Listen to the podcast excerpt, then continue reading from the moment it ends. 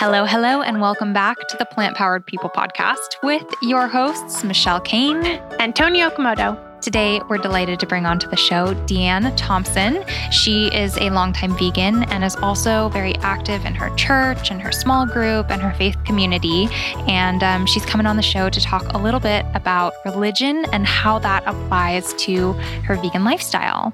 I personally am non religious. I grew up um, Jewish. I am Jewish, but more culturally, I um, am otherwise uh, identify as atheist but this is a topic that i have encountered a lot over over the years of being vegan and it's something that i wish i could communicate better on and something that i would love to uh, get more knowledge and understanding about is um, religion veganism animals and how that all relates to the bible I have spent a lot of my past year reading religious books that were all top sellers and they were really good and inspiring. And it was not something I grew up with. So I found it especially intriguing. I just had no idea. And then we brought on some people into our lives. Uh, for example, Karen Brockway, who was in our episode um, of the New Year Challenge that we did and also Raul from our documentary, which can be seen at sevendaysdoc.com,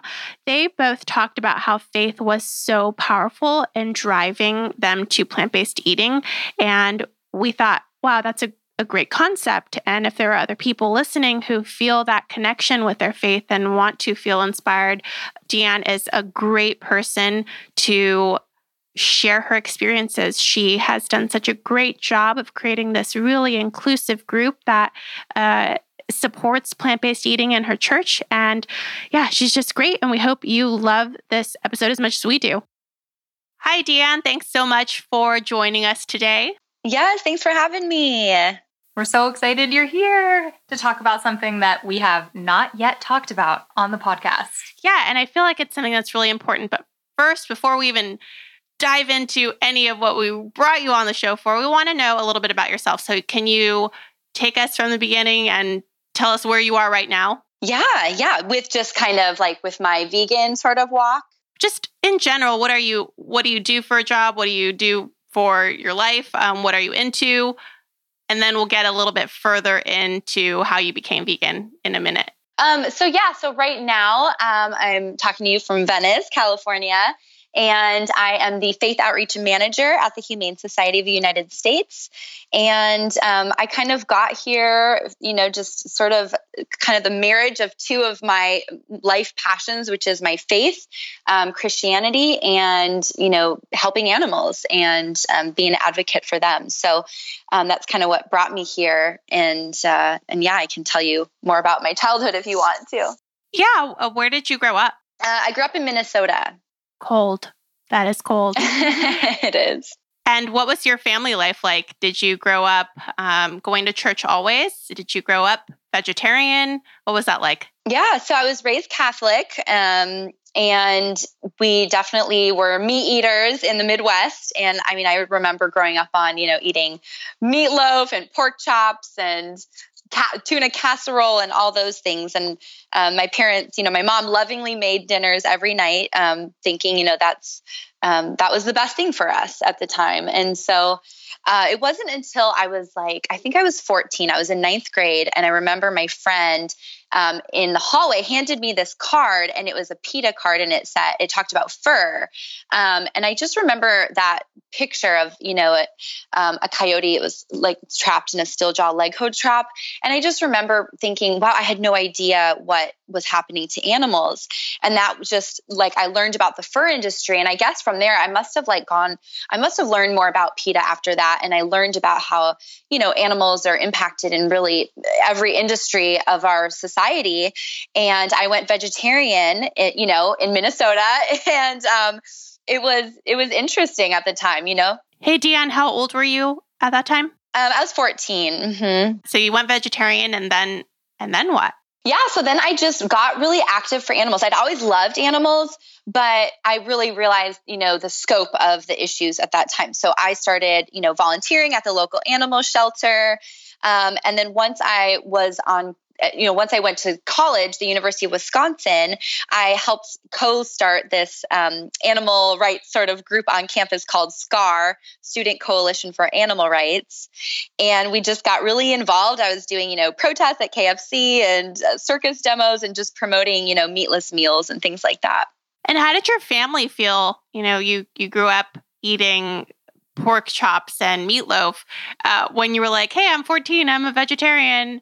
How did your mom take that?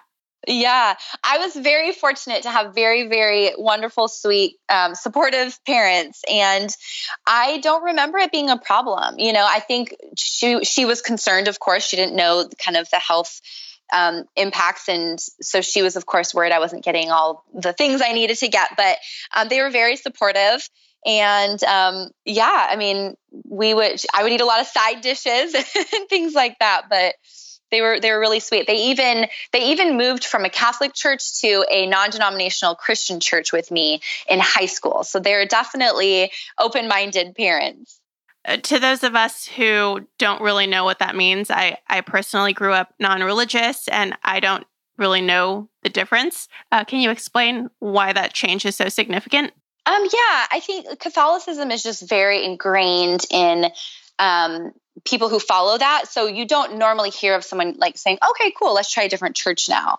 So it's just it's a it's a denom you know it's a, it's its own denomination. It's still under you know Christianity, but it's it's definitely different. So um, for them to just be willing to kind of try something different was was really incredible. Something that we felt was a better fit for our family. Can you take us back to when you were a little girl and how kind of your faith and your family and that kind of upbringing molded you as a human being, as a person, and how that, uh, like, what sort of meaning that had in your life um, to the point where you'd sort of evolve with your parents and your family? Yeah. Um, I just, you know, I think that when you're raised with faith like that, you know, religious values call us to be kind and merciful. And so when you really you know, it just helped me grow, grow, me into a very empathetic and compassionate person who, you know, it teaches you to, to sort of think outside of yourself and serve and not be served and, um, you know, care for the least of the least and, uh, you know, all of those things that we learn in the Bible. And so I definitely was able to extend that compassion to animals um, and realize that it really does go hand in hand with my ethics and, and i'm able to um, you know make sure that my you know what my beliefs are and my values they align with my action as i mentioned i grew up non-religious. I i just didn't my grandma went to church. I grew up with my grandma and she went to church but that was her own thing and she never she never made me do anything i didn't want to do and i and i never felt compelled to learn about it. And so i just grew up with this whole piece that so many people uh, make a huge part of their lives and identities even. And uh, and this past year or so i really dove into a lot of religious books specifically christian and catholic books because i had gone to college um, just a few years ago. I finished college and it was a catholic school so i that was my introduction. And then i started learning all about Christianity and all the things that you mentioned of serving the underserved and being loving and compassionate and forgiving. And it really, really just called to me that message. And um, although I'm still not religious, I'm a big fan of Jesus Christ. I think that as a as someone to uh, inspire you and um, to like a yeah a role model to give you an example of what is good and how to treat people and how to be loving. Uh, I I really really love that idea and that just just called to me. So I would love to hear more about that with veganism. When I was reading something, there's this actually there's one book in particular. Um, it was about how about how Christianity doesn't have to be an all or nothing thing and it doesn't have to be extreme. Maybe there are examples of people who have been extreme and it was a turnoff to you but it doesn't need to be that way. And the whole time i kept on thinking about veganism. Every time he said christianity i swapped it in with veganism because veganism has been my a big part of my life and identity for so long that it really resonated with me in that way. And there are a lot of people who are extreme and who say it needs to be all or nothing. And there were just so many parallels. So, can you talk a little bit about uh, how those two concepts go together? You said for you, it was married in your job, uh, but how in general is it married? Yeah. Yeah, you're right. There are so many parallels. It's crazy. Um, and I think one of the verses that kind of sticks out to me is in Matthew, and it talks about like how wide is the gate and broad is the road that leads to destruction, and many enter it. Um, but small is the gate and narrow is the road that leads to life.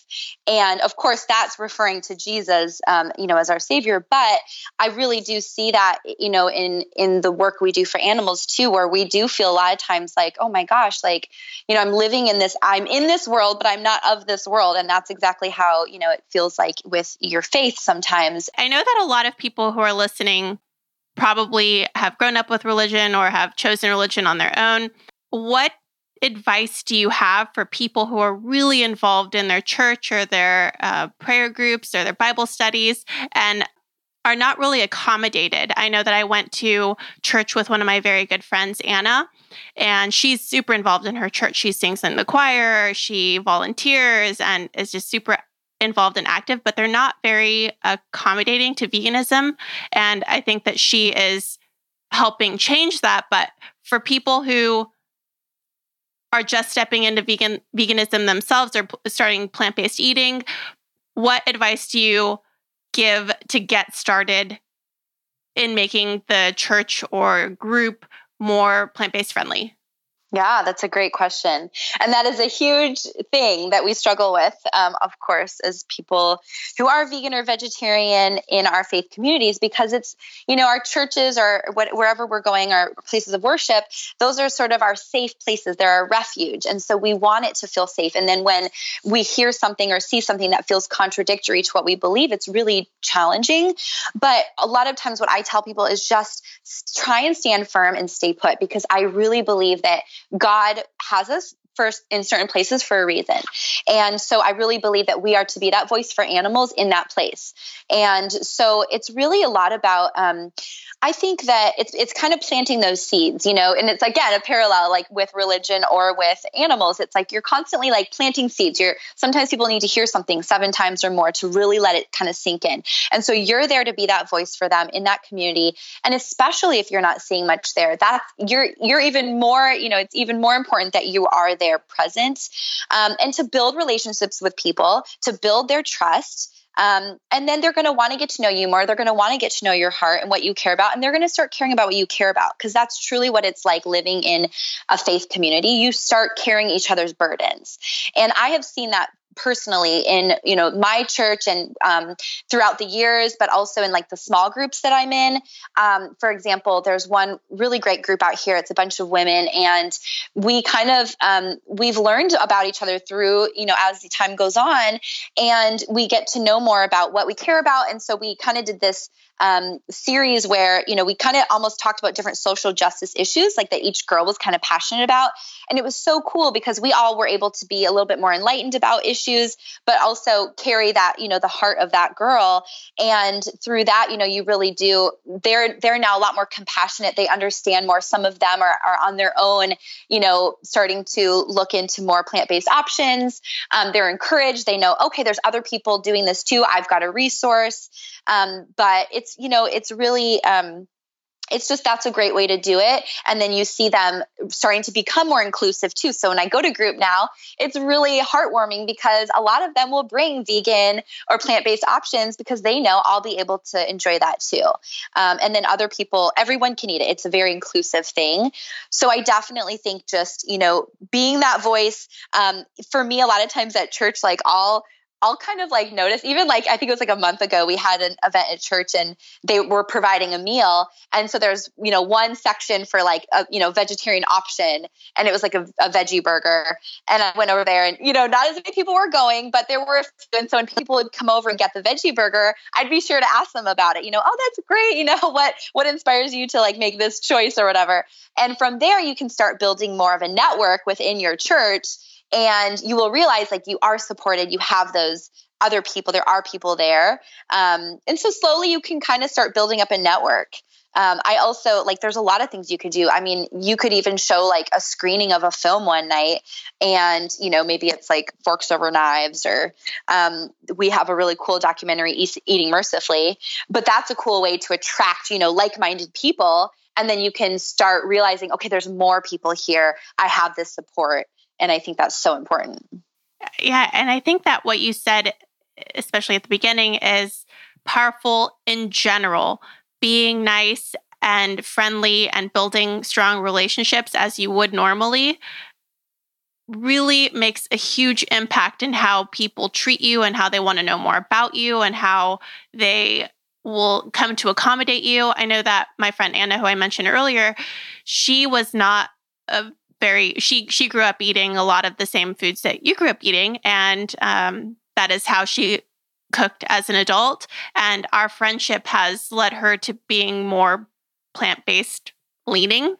And she's really active in our church. And because of her experience with me, she has become so much more conscious of accommodating people who may not feel um, very um, like I'm trying to think of right word um, like confident enough to to to say, hey, this is what I eat. So she just wants to always have the vegan option available. And she has made that change several times at the church already. One being when they feed people on Thanksgiving. Now there's a, a vegan section. And then another, uh, the day before Christmas Eve, she invited me to go help her feed um, homeless people who were being housed at the church that week and uh, she made a vegan a vegan option which she made for me to serve. And i just thought that that was so nice and considerate to all of the people who maybe not just um like they don't want to be a burden on anyone with their diets so they may not say anything. And she was just considerate of that from the beginning. So yeah that's that's super cool that's nice. And you mentioned, you know, like Christmas too. And I think that's another thing we can use to our advantage like if you are in a you know in a community where you're not really seeing many options is kind of use those holidays and those traditions sort of to your advantage where they're already talking about these things so like that could be lent you know people are already talking about hey let's go meatless over lent um, you know you could talk about like doing a compassionate christmas or if you celebrate uh, you know a lot of a lot of churches besides you know catholic churches now do a st francis day celebration or a blessing of the animals. And that's a really great time too because the conversation is already happening. So kind of take that and run with it and be like awesome how can we continue blessing animals throughout the year? What does that look like? You know? I even did this fun little like taste test challenge at church one time with these like tofurky sausages to kind of see like if they could tell the difference and you know what they thought of it and it was a lot of fun. Um, or you can do like a fun like chili cook off or something see who makes the best vegan chili.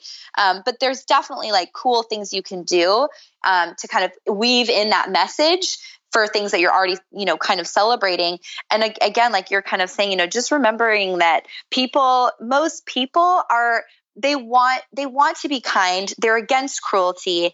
And so if we just like assume the best in people um, that's really like where we start. And then i find like certain things that will come up i always there's a way that i'll say it to really try and like keep their defenses down because this can seem like this can feel like a you know a subject that people can get really riled up about. And so it's just a matter of like meeting them at their level keeping their defenses down so that they're willing to kind of listen to what you have to say. Yeah.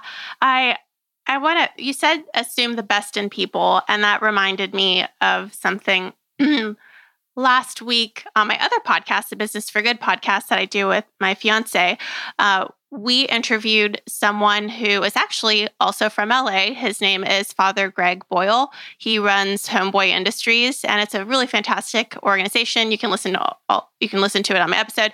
But what he talked about was um, his concept was having boundless compassion, even compassion for people who may think differently than you or be different than you or have even done things you find offensive. And in his words, he said, love the victims and the victimizer alike.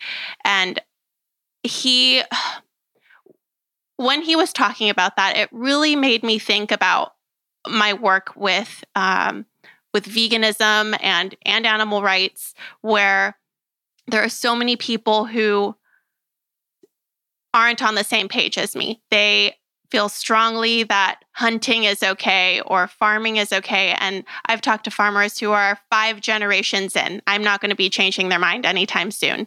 So, can you talk a little bit about having compassion for those people too, even though they may feel differently or be different or uh, even opposed to your message and beliefs? Yeah, and that's, you know, again, kind of a central theme of, you know, the Bible is to just, you know, our job is to just, you know, is to love and, um, and, you know, meet people where they're at. And so I think we just have to learn to accept people and understand we all come from different journeys. We can't, we can't understand where people are coming from and we can't be quick to judge them um, based on you know their beliefs at the moment because we haven't walked in their shoes and that's just really what empathy is is learning to put yourself in someone else's position and try and see it from their perspective um, and yeah just to meet them where they're at. Um, so i don't know maybe an example is like you know if i'm if I'm talking to someone, you know, and they might say something that that really hurts me, where it might be like, "Well, God gave us animals to eat," you know, or "We have dominion over animals," or something like that. And um, I, you know, I don't necessarily try and debate them. I don't go down some theological rabbit trail with them. I don't try and disprove what they truly believe in their heart. I will just try and meet them where they're at and, and accept them and say, you know, um, okay, well, that's, you know, that's you know, I'm not going to disagree with that, but I'm going to say, but do you think, you know, that God would approve of the way that we're treating animals today, you know, on these modern factory farms where um, God has given these animals these, le- you know, these legs to move and these wings to fly and these feelings of joy and pain alike and, and this desire to act out in their natural God given abilities.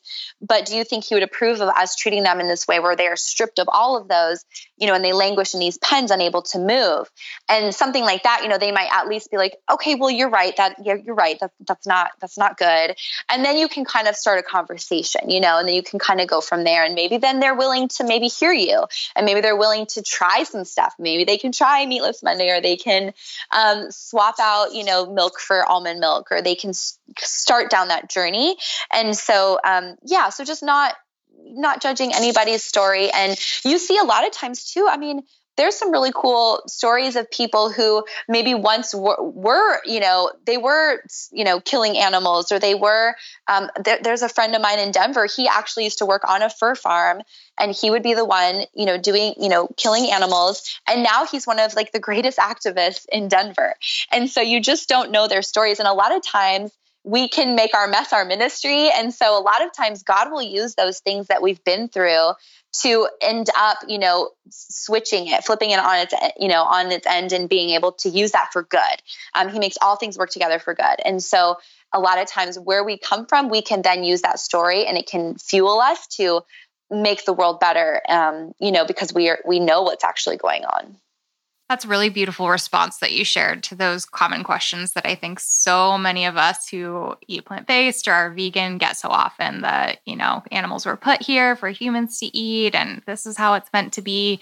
And I know as someone who I grew up Jewish um, and I'm kind of culturally Jewish, but I'm non religious and I, I, um, I, I know very little about the religious realm. So when I get into those conversations with people, I, I'm like, I don't, I don't really know what to say or what to share or like how to connect or um, I, I haven't read what they've read to make them believe that. So I, so I, it's really helpful to hear like how to approach that in a non-confrontational way and something that's not going to like shut down the conversation or create animosity, but just like create an openness and a and a connection um, even when you're coming from two very different places just finding finding that middle ground that everyone agrees on is really helpful.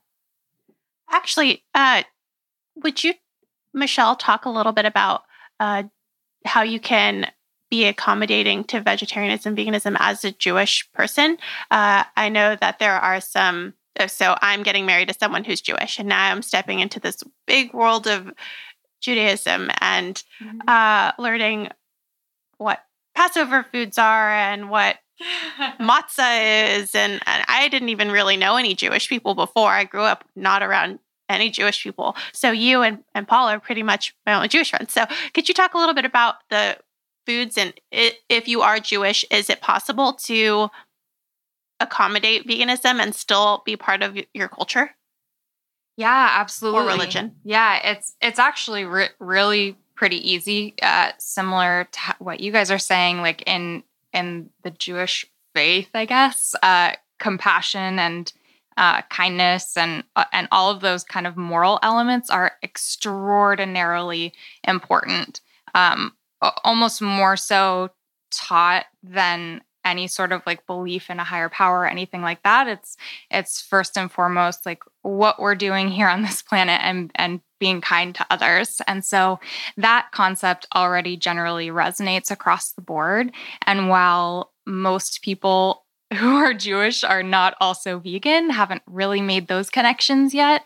Um, the food, the cultural Jewish food is largely pretty easy to veganize. Like there's meat, and then most everything else can can be made vegan. Um, which is really exciting. I went to Israel on Birthright several years ago, and I I was kind of worried that it was going to be difficult to find vegan options. I wasn't going to have control over like where we'd be eating, what foods we'd be able to find, and because um, of like cult, uh, kosher rules where you don't have meat and dairy in the same meal, like if there was meat served, then all the other dishes were usually vegan, which was really really cool. It made it really easy uh, to kind of navigate.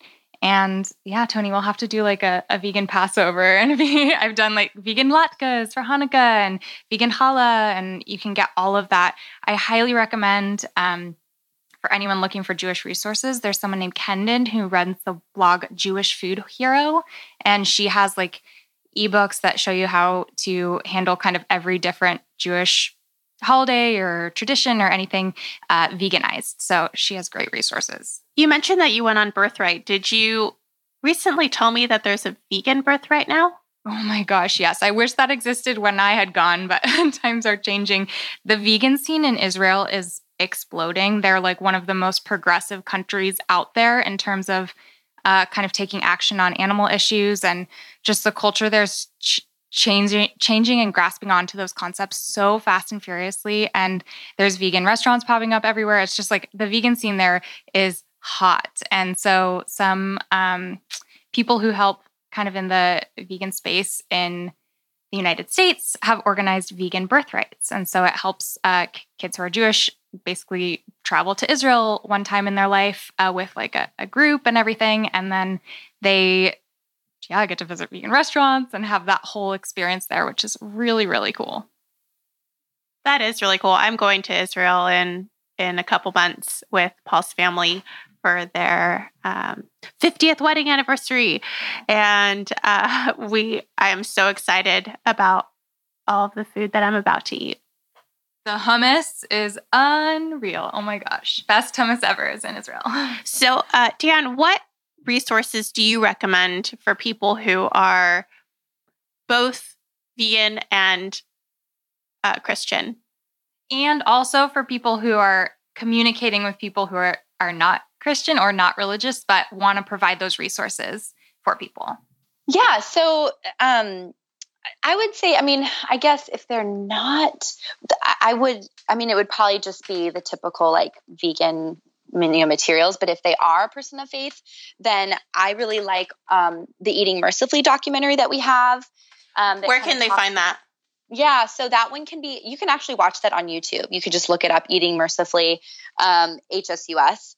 And that's like a short little documentary. It talks about kind of you know faith perspectives on sort of factory farming and our food choices um, from a christian perspective so we interview like pastors and farmers in that that's a good one um, sacred duty i believe it's called is a good one for like the jewish community um, there's great books there's dominion by matthew scully there's i really like um, actually tony your fiance gave me um, the book dominion of love and that's by Norm Phelps. And I really loved that book. That is a great one.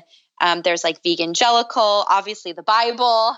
Um, and then there's, you know, resources like finding groups online. I mean, even Facebook is a great resource. You can find like there's a vegan spirituality group There's like Christian vegan groups. I think it's so important to plug into those communities um, to know you're supported and have a safe place to talk about stuff that's really tough and that you might be dealing with that other people don't understand. So definitely like plugging into community.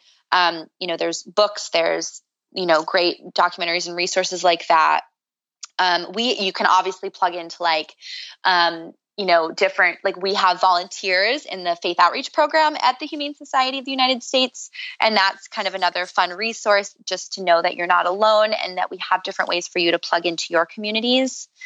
Um, there's creature kind they're another great group that that does this um, you know we have friends at jewish initiative for animals.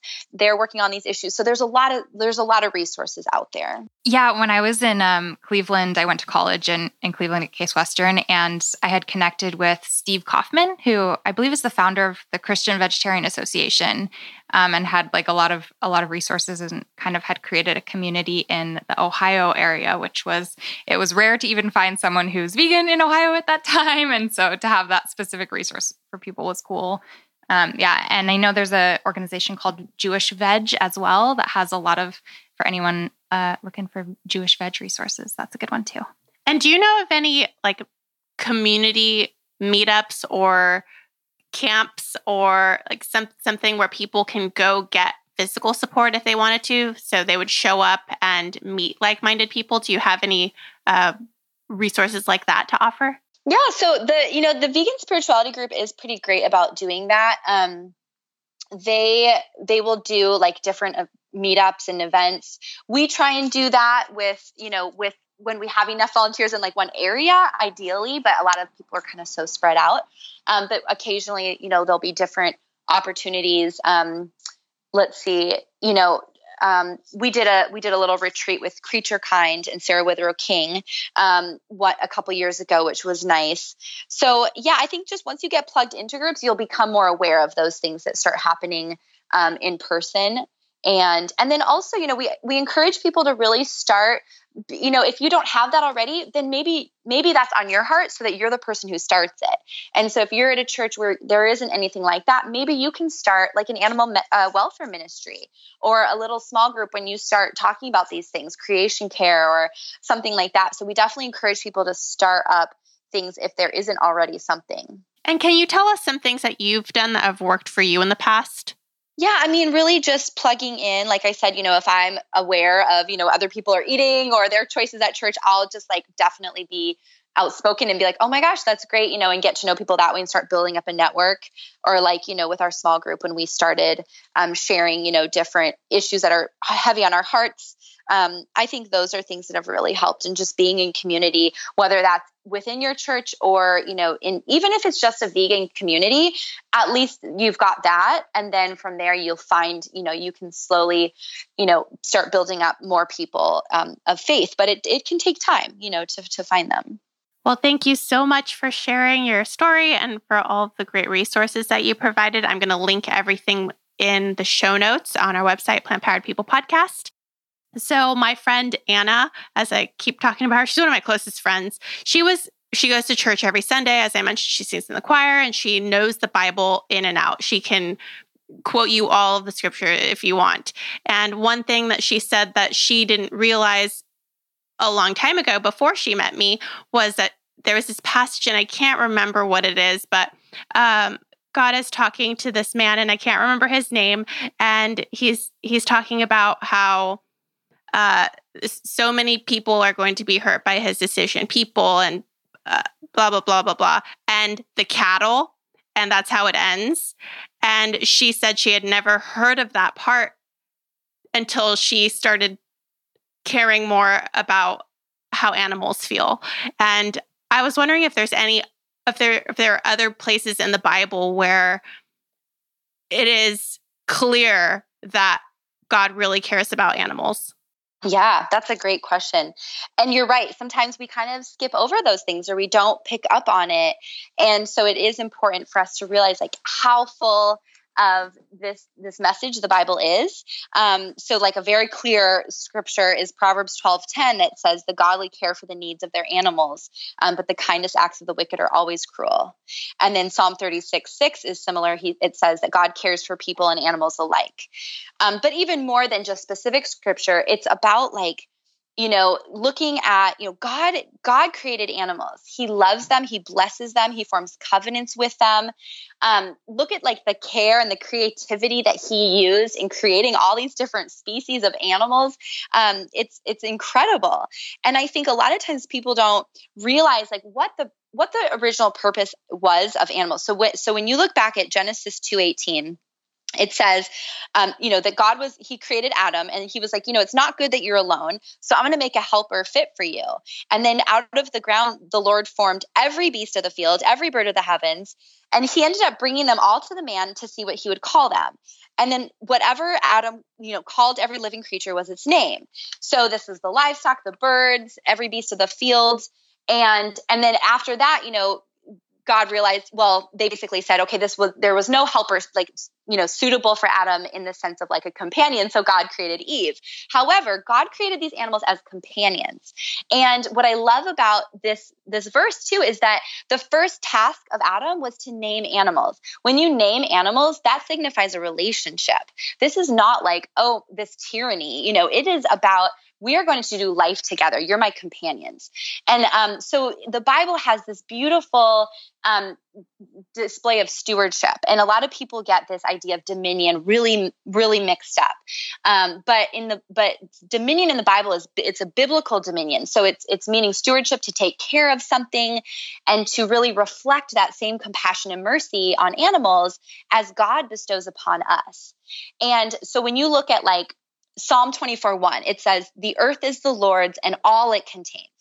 That tells us that everything is God's. It's not ours, it's God's. It belongs to Him. So we can't just do whatever we want with everything, you know? So we are, God has entrusted us in the care of His animals and His environment. So we're responsible and we will be um, accountable to how we treat the animals in the earth uh, to him. And so it's so important that we really grasp that idea that they're not ours, that we are caring for them. Um, and, you know, and, and, again, in Genesis, God says, now cultivate and take care of the garden. So we're to ca- take care of these animals, um, to speak up for those who can't speak for themselves. That's in Proverbs. And so, really, just understanding like that is so important um, and then, of course, I can talk about food too. That's a whole nother thing. Yeah, I'd love to hear about the. Obviously, I would love to hear about the food. I love food. Yeah, but so I think first it's good to understand kind of that. So where God's heart is with his creatures. Um, and then, you know, on top of that, I think it's really, you know, a lot of people don't don't love to hear this if they're eating animals, but it's very, very clear in the Bible. In the very first, you know, book, Genesis 129, God says, I have given you every seed-bearing plant on the face of the earth and every fruit tree um, for you it will be food. And actually if you look at older translations um, like king james that that word for food can actually say meat. So he's given us that for our, our meat or our food. And when he did that too, he he saw he saw everything that he did and he said it was very good. Um, and so I just like for us to remember, like you know, our bodies they're the temples of the Holy Spirit. Well, as believers, so um, you know, Romans talks about that actually the, the true and proper way to worship God is to basically offer our bodies as a living sacrifice. So to put so so ne- not necessarily like so to put other needs before ours. You know, we're here as sort of these servants. We're here to to be used, and so um, we're not to like run around chasing every craving or doing whatever we want to these bodies that house God and the Holy Spirit. Um, and so we really do need to care for those bodies, and God cares about you know our health it's very important our health and one story that i like is um, the story of daniel when uh, there's a story where king nebuchadnezzar basically ordered all these men to come serve at the palace and one of those people was daniel and he did not want to defile himself with the royal food and the wine at the palace so he asked you know can you can I? He asked for permission to basically eat his own food. And he said, Can you test me for 10 days? Give me nothing but vegetables nothing but water, me and, you know, my friends here, and compare us, you know, at the end um, to the men who eat the royal food and then decide what you want from there. Um, and at the end of those 10 days, and this is where that Daniel's fast comes from that a lot of people know about. Um, at the end of those 10 days, they, they were healthier, they were better nourished than any of the men eating the royal food, which is very, you know, it's very fattening, it's full of wine and kind of um, you know these foods that don't nourish your body and i love at the end eh, i'll read it it says to these four young men god gave knowledge and understanding of all kinds of literature and learning and daniel could understand visions and dreams of all kinds in every matter of wisdom and understanding about which the king questioned them. He found them 10 times better than any of the others in his whole kingdom. And it's almost like he was blessed because of this, because he, you know, showed like, I, you know, from eating these vegetables. So I think that's important. And then we just see how, you know, we're essentially killing ourselves by the food that we're eating. You know, these animal products are the leading causes of death in our country. Um, and so, you know, it's just important that we recognize that, that that was not God's ideal. And I do believe that, you know, after sin entered the world, this this curse sort of fell on creation. Um, God's ideal plan was thwarted. And this is not ideally what he wants for us, but because he gives us free will, we can essentially make whatever decision we want. We eat, we can eat what we want. He's not going to force us to do anything. Um, but, you know, like 1 Corinthians says, everything is permissible, but not everything is beneficial. And it's important for us to, you know, use these brains that God gave us and make that decision for ourselves what we think is best. It's so crazy to me that these stories exist from so far in the past, like a 10 day basically vegan cleanse. And then we like sharing how, how beneficial that is. And like just today, we're starting to like, someone will go through that and everyone will look upon it and be like, oh my God, I would have had no idea I'd feel so healthy. And it's like crazy that these stories exist from the past. Tony and I just made a doc, a mini documentary called Seven Days, where um, Raul went, uh, who had been eating, you know, standard American fast food diet, ate totally fully plant based for seven days, and uh, the results were just incredible. And we documented it in the film, and uh, yeah, it's it's just so fascinating, cool to me that that these stories exist from so long ago. Yet, yet we they just seem to be sort of forgotten by most of by most of society.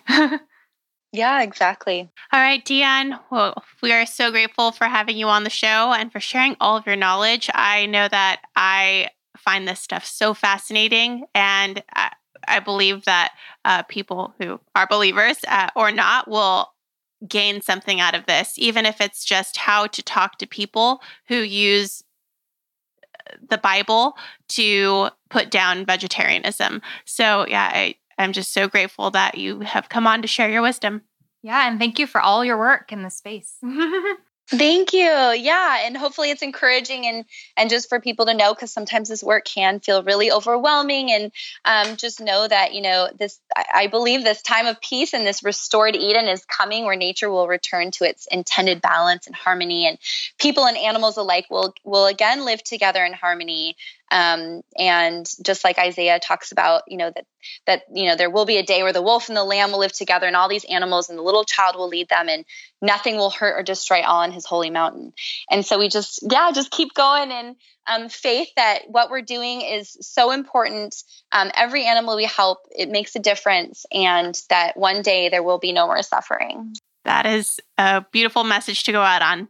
Thanks, Deanne. Thank Thanks you. so much, girls. Big thank you to Deanne for coming on the podcast and sharing her experience. We hope that you got something out of it. We sure did. I am feeling very equipped to have more religious discussions. I have, as I mentioned in the podcast episode, a lot of friends, especially Anna Weatherby. What's up, Anna? Uh, so yeah, I'm I'm just feeling really good about it. Yes, thank you so, so much, Deanne. For all those listening, if you want to check out the show notes from this episode, head over to plantpoweredpodcast.com um, and you can see all of our different episodes there, as well as the show notes and everything that Deanne mentioned here in this episode. Today, we link that for you right there. Um, and I also hope that if you haven't already, you'll check out the mini documentary that Tony and I came out with recently called Seven Days with Raul. You can check that out at sevendaysdoc.com. It's just just 14 minutes long, and it's super inspiring if you want some health inspiration and to learn uh, some pretty cool things about plant powered living. I highly recommend you check that out, and it would mean the world to us if you'd share it and comment on it on YouTube and all of those things. Um, it makes us so, so happy. All right. Thanks again. We'll catch you on the next episode. Bye. Bye.